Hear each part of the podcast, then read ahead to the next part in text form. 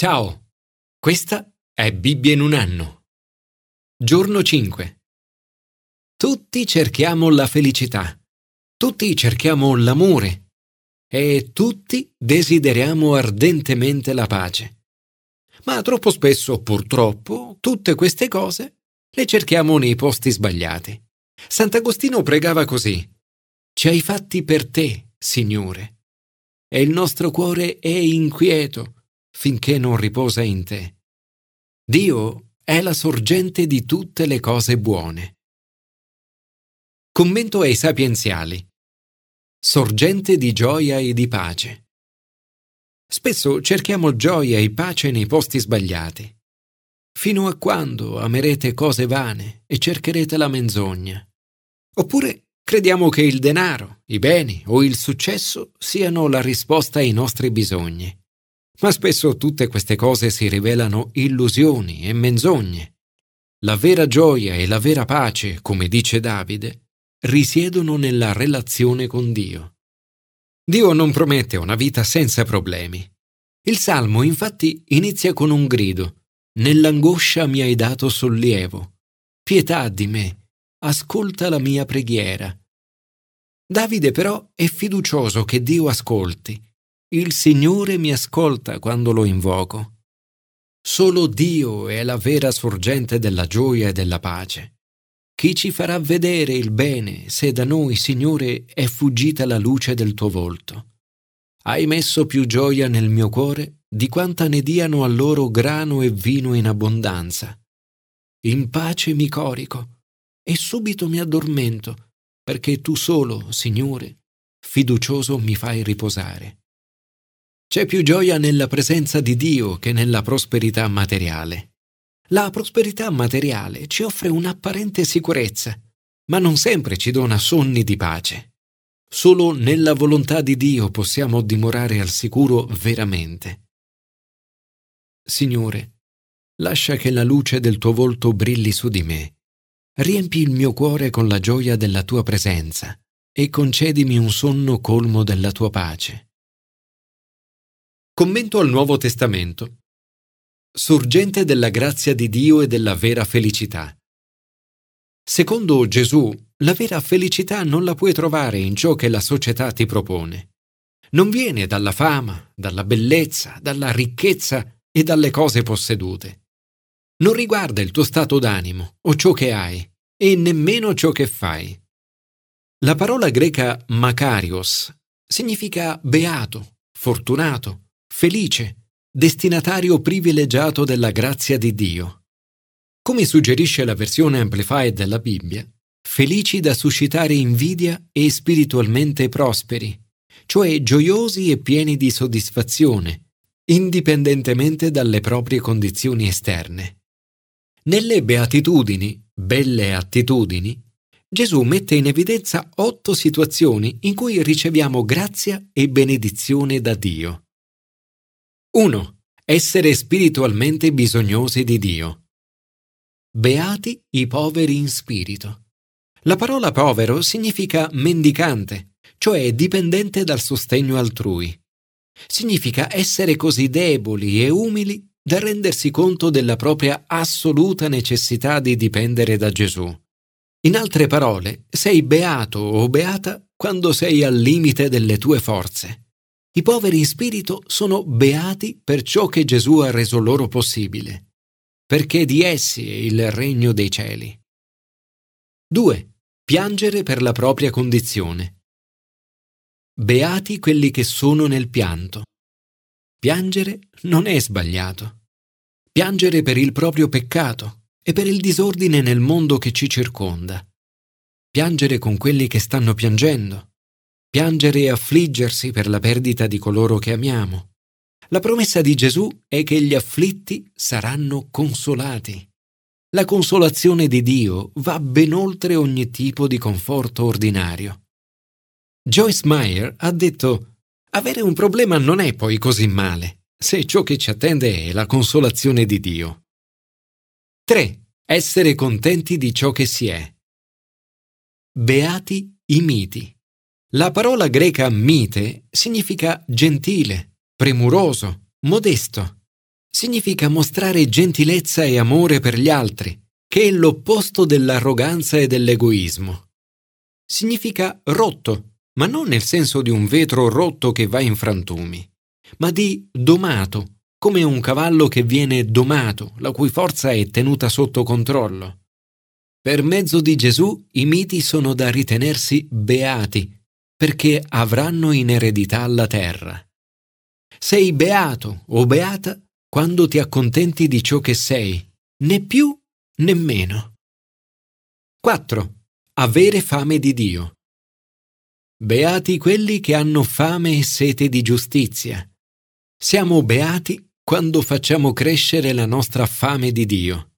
Siamo invitati a coltivare la nostra relazione con Dio, a metterla come priorità numero uno della nostra vita.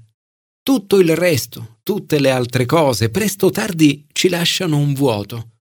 La fame di Dio e della sua giustizia, no, sono una benedizione e di queste saremo saziati.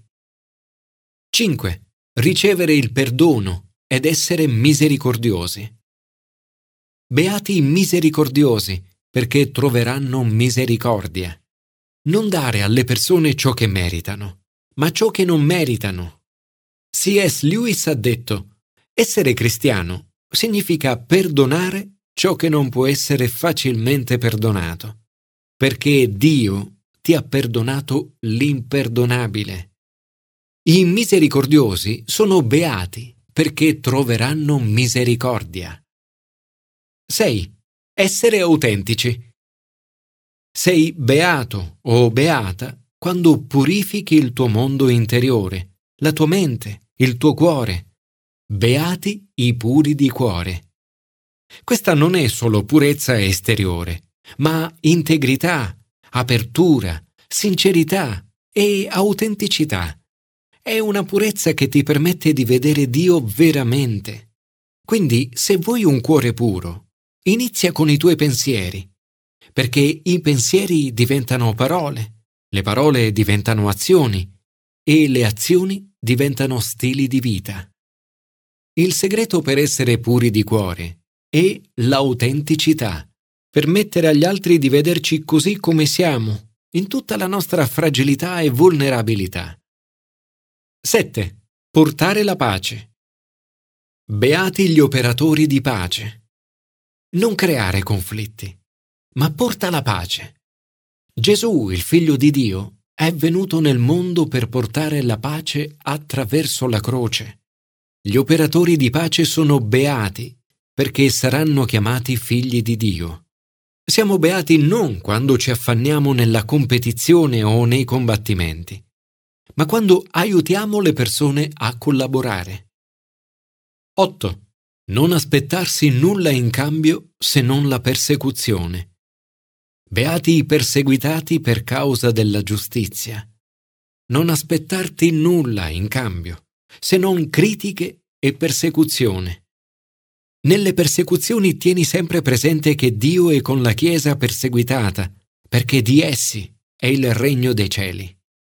Essere perseguitati per ciò che facciamo per Dio è un dono perché ci rende beati. Abbiamo già visto che Gesù porta a compimento l'Antico Testamento dal punto di vista storico e delle profezie. Ora, nel discorso della montagna, scopriamo che Gesù porta a compimento l'Antico Testamento anche dal punto di vista della legge, rivelandone tutta la profondità e il significato. Non crediate che io sia venuto ad abolire la legge o i profeti. Non sono venuto ad abolire, ma a dare pieno compimento. Il pastore americano ed ex cantante rock John Wimber ha detto Gesù non si accontenta mai, ama tutto ciò che facciamo, ma non si accontenta, vuole sempre di più da noi. Noi ci accontentiamo, Gesù è tutto per noi, ma per noi lui vuole di più. Ci alza continuamente l'asticella, ci invita a camminare sempre più in alto. Nel discorso della montagna Gesù dice non si accende una lampada per metterla sotto il moggio, ma sul candelabro, e così fa luce a tutti quelli che sono nella casa. Signore, Aiutami a vivere quest'anno secondo i valori del discorso della montagna e delle beatitudini, perché possa essere luce per il mondo che mi circonda. Commento all'Antico Testamento. Sorgente d'amore e unità. L'amore copre e protegge. Non mette a nudo debolezze o difetti dell'altro. Non si compiace delle disgrazie altrui. Il brano di oggi inizia con il racconto piuttosto strano di Noè che si ubriaca. Il fatto che fosse un uomo giusto non significa che fosse perfetto. Sem e Yafet vengono lodati per aver coperto la nudità del loro padre. Amore e unità camminano mano nella mano. La torre di Babele è il simbolo della discordia. Il popolo diceva Venite, costruiamoci una città e una torre, la cui cima tocchi il cielo, e facciamoci un nome. Questo atto di orgoglio e di ricerca del potere ha portato alla discordia, rappresentata dal caos delle diverse lingue del mondo. Il Signore confuse la lingua di tutta la terra e di là il Signore li disperse su tutta la terra. Il giorno di Pentecoste è il capovolgimento di Babele. Attraverso lo Spirito Santo le persone ora possono dire e come mai ciascuno di noi sente parlare nella propria lingua nativa?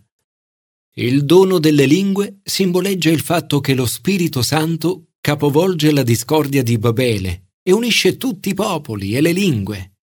Questa è un'esperienza comune anche oggi. Oggi, come in passato, lo Spirito Santo porta amore e unità attraverso le chiese, le lingue e le nazioni. Signore, rendimi capace di vivere solo per dare gloria al tuo nome e non per tornaconti personali o dei gruppi a cui appartengo e fondi il tuo spirito, o oh Signore, sulla Chiesa, come nel giorno di Pentecoste. Possano cessare le divisioni. Il tuo Spirito Santo e i valori del regno di Dio portino amore, gioia, pace, felicità vera e unità.